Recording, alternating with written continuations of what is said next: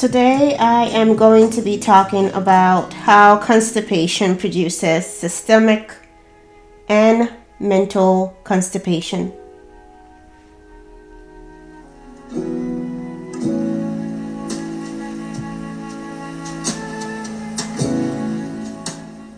Hello friends, and welcome to the Limbic Podcast. Listen, your brain and body comes equipped with their own healing machines. My name is Umu Benjamin, and I am a holistic integrative and nutritional psychiatry nurse practitioner with over 21 years of medical nursing experience and a mind and body preventive health coach. Imagine being a toddler that passes gas or farts and being embarrassed for their normally bodily function. Imagine being a young child that is being told that farting in public or in the presence of others is unacceptable, with a nice warning that saving such behaviors is best for the bathroom or in private. Imagine being teased in a classroom of peers for farting. Imagine observing a child that has to hide in the closet to have a bowel movement or hide behind the door seeking privacy for shame or fear. That's one I've observed in many kids or young children, and normally there's a joke and a laughter as being harmless. However, as we proceed with this podcast, you may get to kind of understand that some of these behaviors are actually acquired. I want you to try to recall the experience of hearing, "Are you done yet?" while you are trying to have a bowel movement in a house filled with siblings or individuals rushing your process of having a bowel movement in peace. These are some of the many experiences around training our bowels.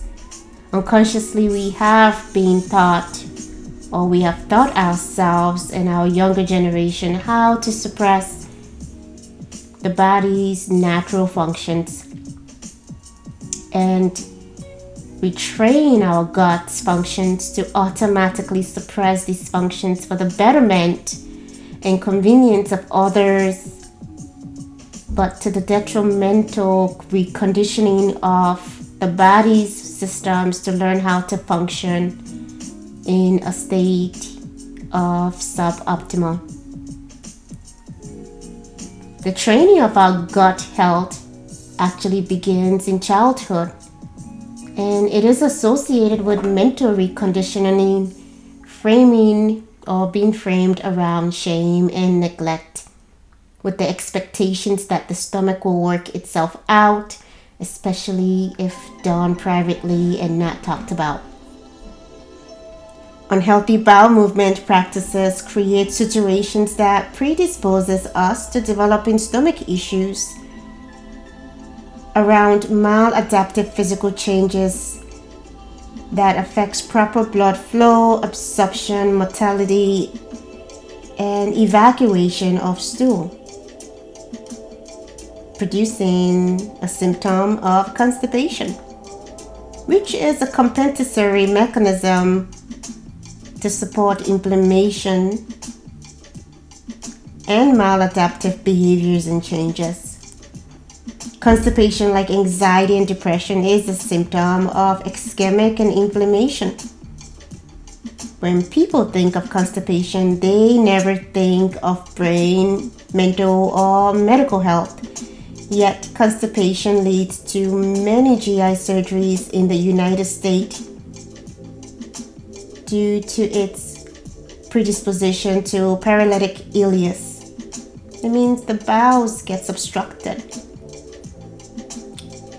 There's this wonderful quote by Emily Gutierrez dated back to 1909, and she says, "Freedom of the bowels is the most precious, perhaps even the most essential of all freedoms, one without which little can be accomplished."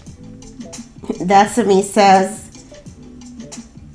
she's talking about that freedom that one experiences after a good bowel movement, and all of us can relate.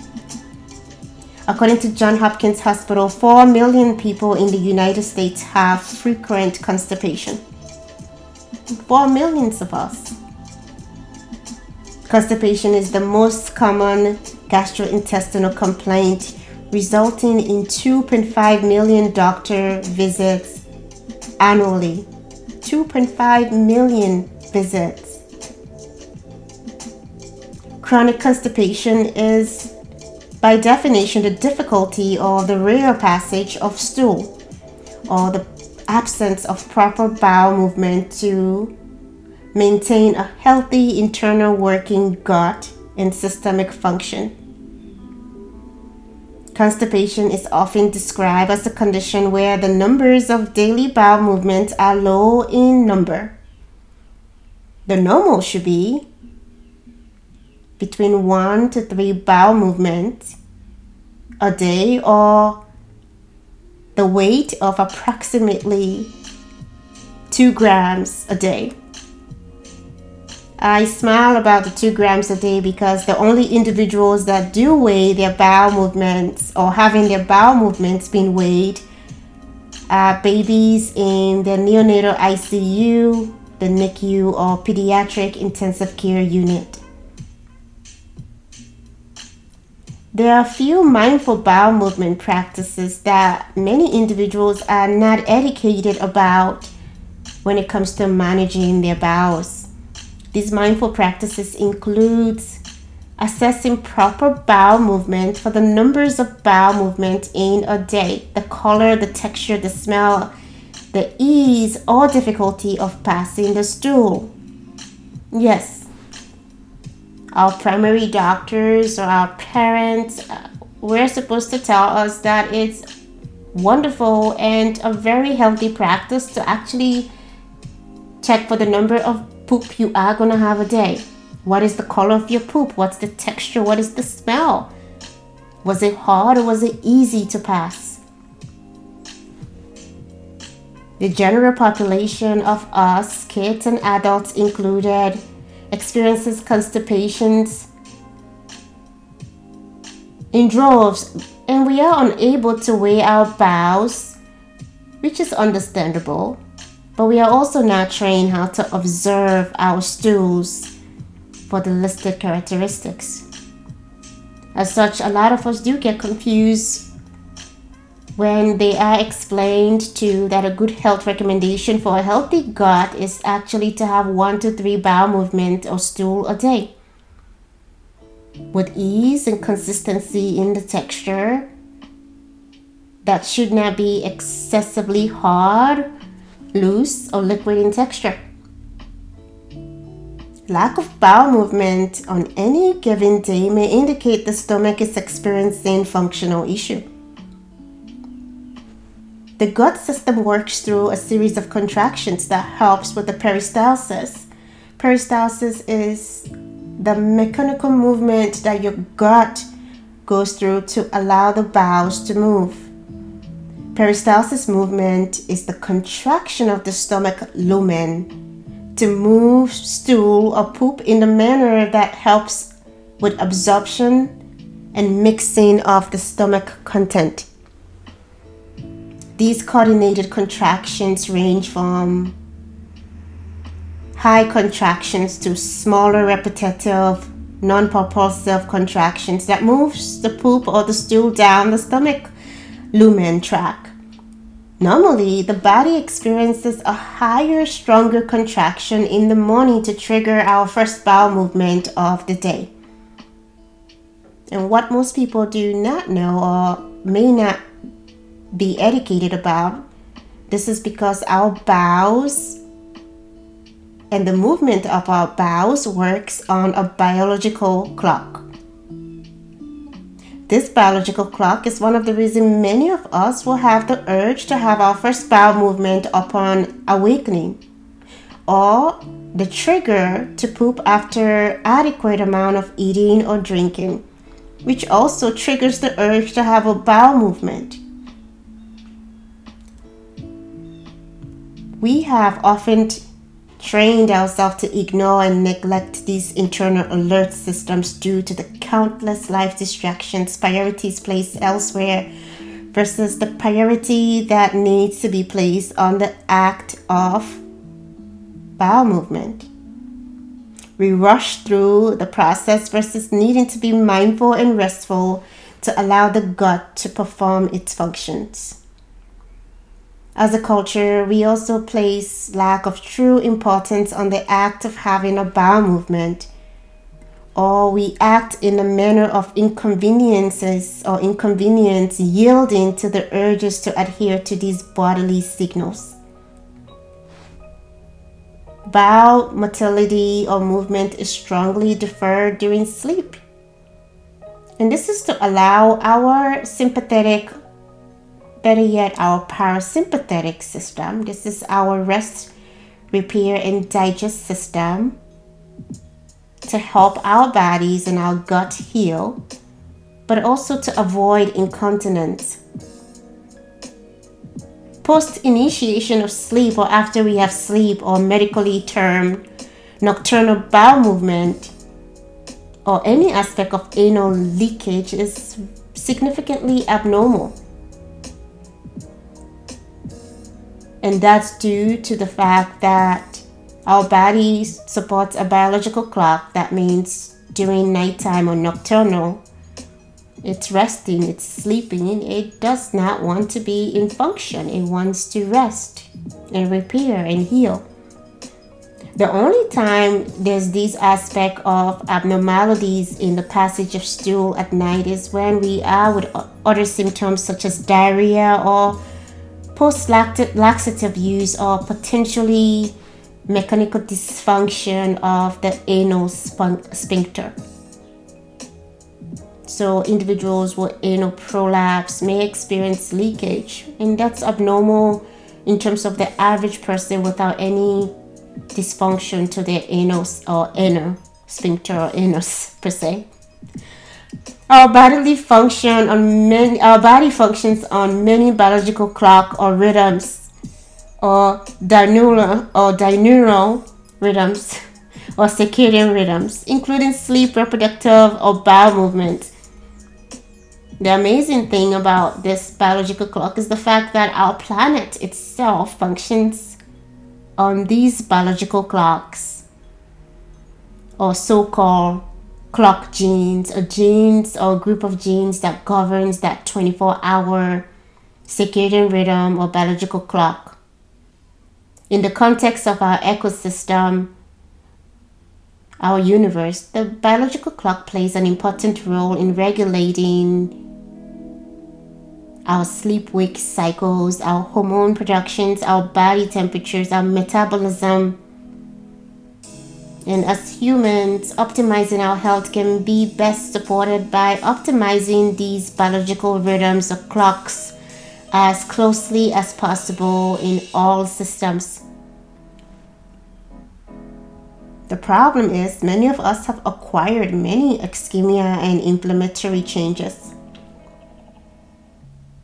And many of us have acquired many maladaptive behaviors that continues to hinder our bowel movement, biological clock or rhythms, and all the other systems' biological clocks and rhythms. Stress produces inflammatory and ischemia changes that impacts our bowel movement. During chronic stress, anxiety, depression, medical metabolic stressors, the gut goes through significant cellular changes and inflammatory changes, which starts through the decrease of blood flow and oxygenation at the cellular level, feeding a cascade of other cellular remodeling of the gut natural function. Naturally, after eating, the food begins to be processed and the stool enters our rectum. This causes distension. The distension sends an alert to the brain as a conscious perception to defecate or to poop. If the time of this alert is not appropriate or prioritized, the rectum temporarily accommodates stirring the stool, which results in the dissipation or disappearance of that alert or the termination of the contraction that was urging you to have a poop. In individuals with chronic stress, this pathway becomes altered, and stress creates changes with deep cellular alteration, producing a detrimental cascade of gut changes. Stressors results in stress-induced slowing of the gut emptying process. And it also persists to the alteration of what is our autonomic responsiveness to the bowel, the normal bowel movement patterns. Our gut's functionality involves neuronal and hormonal controls of the bowels, which means what gets to be any sensory and visceral and alerts or feelings within our guts gets to also be the same neuronal and hormonal controls that goes through our nervous system to our brain. On a simplified level, peristalsis, which is that mechanical movement of the gut, is helped through a neurotransmitter, serotonin. Many of you guys already know serotonin is one of the neurotransmitters implicated in the feeling of happiness and the feelings of less depression or anxiety. When the food or the bolus of food enters the gut and distends the gut's wall, this directly releases serotonin into the gut. This may be the reason many people feel happy when they eat, after they eat, or feel happy and satisfied post-bowel movement, because serotonin gets to be released as food enters the gut. The movement of the bowels is helped by the stimulation of more neurotransmitters, and one of them is acetylcholine, which is going to cause muscle contraction in the gut lumen behind the food bolus, and another neurotransmitter called nitric oxide, relaxing the gut lumen in front of the food bolus to help with relaxation and opening of the lumen and dilating of the lumen and moving food forward into and through the GI system or the gastrointestinal system. In other words, just the act of eating and having your stomach being distended from the food to having the food move through your GI tract activates three different neurotransmitters, which all supports wellness and mental health as well: serotonin, acetylcholine, and nitric oxide. The conundrum is with inflammation and ischemia changes. This causes alteration in these neurotransmitters, which gets to affect the normal flow of food through the gut lumen and GI tract. But holistically, we know it doesn't just stop in the GI tract. What affects the GI system affects the brain, and that's through the enteric nervous system to the central nervous system. Inflammation and ischemia are caused by a decrease in proper blood flow, oxygenation, infection, and other causes that alters and disrupts the natural mechanism of the functionality of the gut, which will produce a symptom of constipation, but it produces other diseases as well.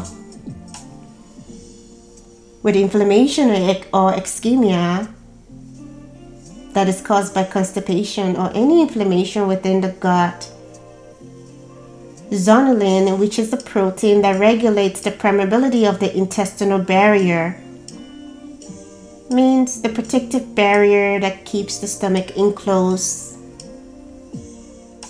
which helps the gut keep separate contents that are in the intestine from the bloodstream, becomes increased in the stomach. And when zonulin becomes increased in the stomach, this causes the intestinal barrier to become compromised, weakened, opened, and this releases toxins and harmful substances into the bloodstream. And if this happens, it means what was meant to be in your stomach that's considered dirty is now in your bloodstream, which is considered clean. This produces inflammation and various health problems. With constipation, your body becomes a waste holding ground and environment. It holds onto toxins and waste that needs to be removed out of the body, but is now being held by the body for an extended time, allowing those toxins and waste back into the circulating system and bloodstream. The proper term would be sitting and marinating in your own filth. Some of the biological waste that gets to be recirculated within the bloodstream due to constipation includes, and not limited to, bilirubin. Bilirubin is a yellow pigmented byproduct when the liver breaks down the old red blood cells. Bilirubin gets eliminated from the body in the form of bile, and it's excreted into the small intestines and eliminated in the stool. When bilirubin accumulates in the body, it causes severe problems. One of them is jaundice. You become yellow. Your eyes are yellow. Your skin tone has a yellow tint to it. Your eyes is yellow. Your nail beds, or the bed of your nails, looks yellow. And normally it's very easily seen in pediatrics or babies, but when an adult do have jaundice, it means they are going ahead with some aspect of liver failure. Bilirubin also causes weakness and fatigue. Causes nausea, vomiting, abdominal pain. And significantly high levels of bilirubin causes neurological symptoms such as cerebral palsy, which affects your balance, your posture, your movement. And untreated bile or bilirubin byproduct is going to cause brain damage. Another byproduct that gets to sit in your stomach and do get to sip out and cause inflammation is urea. Urea is a waste product produced when the body breaks down protein. Urea is eliminated from the body through urine, but a small amount is eliminated in the stools. And when urea levels becomes elevated, it can cause several symptoms, including fatigue and weakness. It can cause a loss in appetite, leading to weight loss and malnutrition, nausea and vomiting. And it can affect brain functions, causing cognitive impairment, confusion, even coma. Most people understand urea in the sense that it causes the skin to itch or become irritated. However, elevated urea levels can cause cardiovascular problems such as hypertension, arrhythmias, and heart failures. Another byproduct that naturally would have been excreted in stool but sits in our stomach if we are constipated is ammonia. This is a byproduct from protein breakdown also. Ammonia gets converted into urea in the liver and can be eliminated through the urine in stool. So high levels of ammonia are going to cause the same problems as urea, which is going to include cognitive impairment, dysfunction to the brain functions, confusion, and coma. High levels of ammonia can cause seizures, as well as lead to other metabolic disorders. Ammonia levels will cause nausea, vomiting, diarrhea, and abdominal pain. It's also going to cause neurological problems such as tremors, ataxia, and loss of coordination, balance issues. It doesn't stop there. High levels of ammonia will cause respiratory problems. Another byproduct that gets to be recirculated into our system is creatine. This is a waste product from muscle breakdown. It's supposed to be eliminated through our urines, but there's an amount that do get to be released or excluded or excreted from the stool. Elevated levels of creatine means the kidney is experiencing a reduction in its function. And elevation in creatine means you are going to experience fatigue and weakness. And severe elevation of creatine means the kidney stops to work. And when the kidney stops to work, it means your number one filtration system, which is your kidneys, is now compromised, which means any aspect of any of these byproduct or waste and toxins I'm talking about gets to stay in your circulating system. Another byproduct that do get to be excreted from having a proper bowel movement, but normally does not get to happen with constipation, is fatty acids. Yes, your body do get to break down fats, and it do gets to excrete unwanted fats and eliminate them through your stools. An aspect of those fatty acids not being removed means they get to join other potential chemicals in your bloodstream and form other bonds and produces more problems. Constipation also affects your fluid and electrolyte status. So electrolytes and mineral ions such as sodium, potassium, magnesium, chloride, among all the other electrolytes and minerals, are eliminated from your body through stools as well as urine. This is naturally with the kidneys, how the body regulates and balances your fluids and electrolytes and remove what will be the excess to prevent accumulations.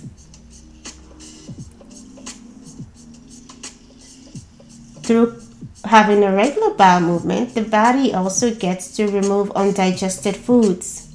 So we're talking fiber, fats, proteins, carbohydrates, any of the unprocessed foods that were not absorbed by the body during digestion.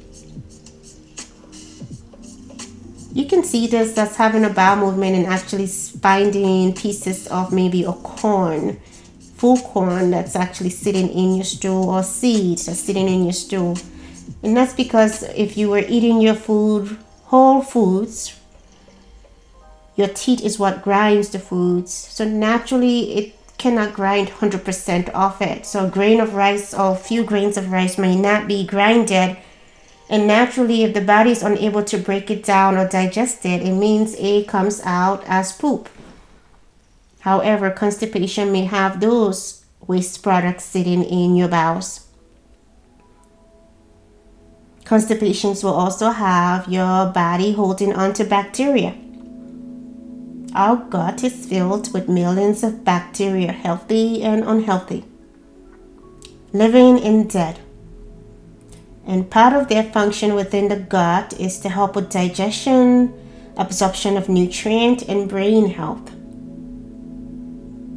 Part of having a bowel movement is having to remove the excess that's not needed, remove the debris or the dead bacteria and even the living bacteria that's not needed as a way for homeostasis or balance. So constipation would hold on to the excess, which means an overgrowth in your GI system.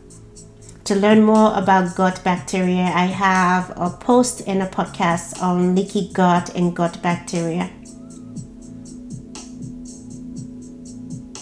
Parasites and fungals are another organism that do get to be removed out of our bodies with natural bowel movement, and if not removed, they get to sit within our system and recirculate back into our systems. Water. Naturally, water is removed out of our body by means of urination. However, excess water that is not absorbed by our body during digestion actually allows your bowels to move through easily and flow easily, and part of having a bowel movement is a loss of excess water that the body needs to get rid of. Mucus. Part of your bowel movement is a mixture of particles and mucus and water, and mucus is meant to actually lubricate the colon and help the bowel movement move through your GI tract or lumen. And it's a combination of water, glycoproteins, lipids, electrolytes, enzymes, cells from the lining of your intestines, as well as the fact that it may contain inflammatory substances such as cells, bacteria, and other substances. And part of having a healthy bowel movement, eliminate all of these out of your body. Now, with everything I have said, the micro and macro accumulation of these systemic byproducts and metabolic waste that is not excreted out of your body over time produces different levels of inflammation and oxidative stress that can become severe. The accumulation of these waste and toxins leads to systemic exposure, creating oxidative and inflammatory stress within the brain and the body, causing neurological symptoms, mental fog, altering the brain and the body primary functions. Therefore, the experience of constipation, whether chronically or occasionally, that many normally will isolate as just a gastrointestinal problem may actually be an indicative of a systemic problem.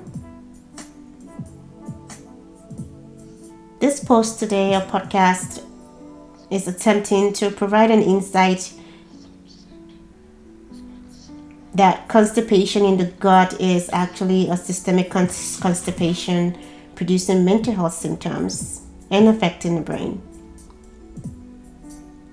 The inflammatory pathway associated with the changes in the gut lining associated with stress are not detailed in today's post or today's topic. Feel free to read some of my previous posts and listen to some of my previous podcasts, and it talks a little bit more about that. But the post today was meant to have you understand that constipation, or what will be irritable bowel syndrome,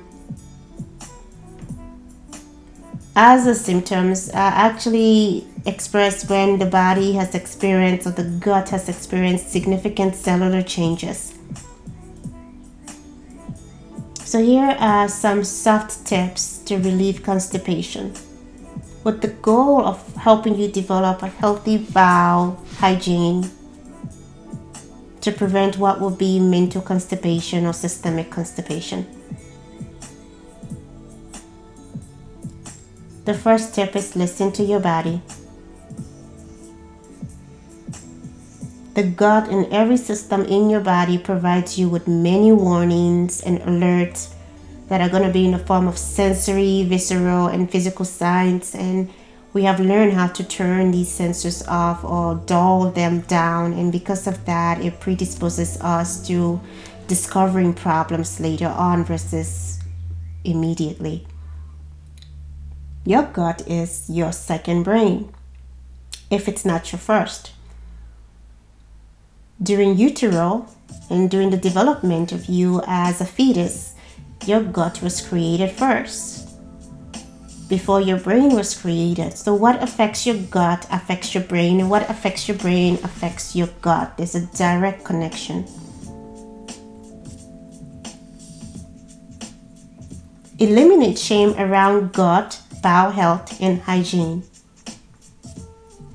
The reason a child would choose to go into the closet or hide in the room or behind a door to have a bowel movement is because there's been some aspect of shame associated with them performing that bodily function. While they're little and it seems harmless and almost playful and jokeful, these become some of the messages the child grows into that alters how they get to listen to those warning signs due to the shame or inconvenience that is associated with performing the act of bowel hygiene and bowel health. Normalize noise-making bodily function like farting.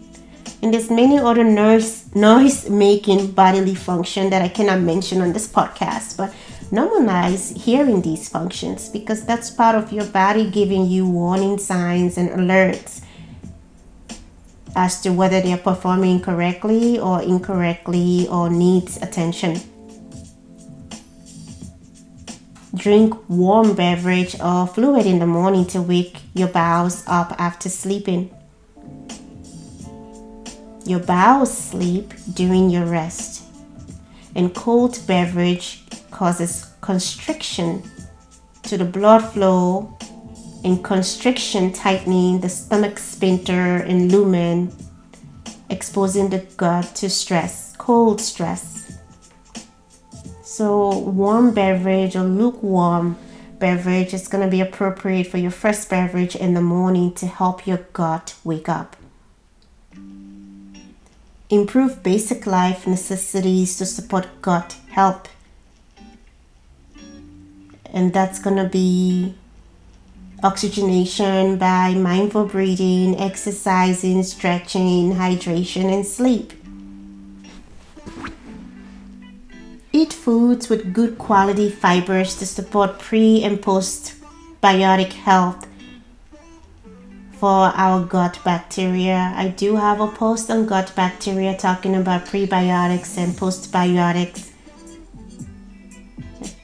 That goes with the leaky gut topic, so feel free to go back through the podcast for those topics or look for the blog post.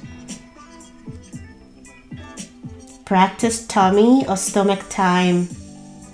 Many of us kind of remember tummy time with babies, and we think these practices are only meant for babies, but in reality, tummy time or stomach time is one that's appropriate for adults and kids because laying on your stomach helps support gut motility and offers a gentle compression to support that peristalsis movement. Practice stomach massage to help support peristalsis or forward movement of your bowels. Eliminate foods with sensitivity. And you can do this through the elimination diet, as foods that are sensitive means you will be exposed to sluggish bowels, and potentially this can lead to increasing zonulin that causes stomach permeability or weakening of the gut barrier. Eat herbs and spice that are high in anti-inflammatory properties and antibacterial properties to support a healthy gut population regulation. Practice occasional bowel detoxification by emptying the bowels and using binders to remove toxins and waste, such as performing enemas or charcoal detox. And the last tip is eat more fermented foods, because fermented foods are going to support a healthy gut bacteria, and a healthy gut means a healthy brain. This podcast is for empowerment purposes only. It is not intended for the treatment of your particular medical conditions. I want to empower you, and that's it. Through education. Suppose you are experiencing high levels of stress, which can lead to brain inflammation. In that case, you should seek early preventive coaching and treatment, as this will prevent brain remodeling and inflammation changes due to chronic stress. Please subscribe and share this podcast with friends and family. This may motivate them to seek early help for wellness around stress. Also, feel free to visit me at Limbic.live or join my Limbic community on Facebook. Also, I value and appreciate your feedback, comments, and criticism. Please use the Q&A or the comment section on the Spotify app or the Apple app. And you can use these Q&A or comments to actually tell me how I can improve my podcast to support you and benefit you. Thank you for listening and have a wonderful day.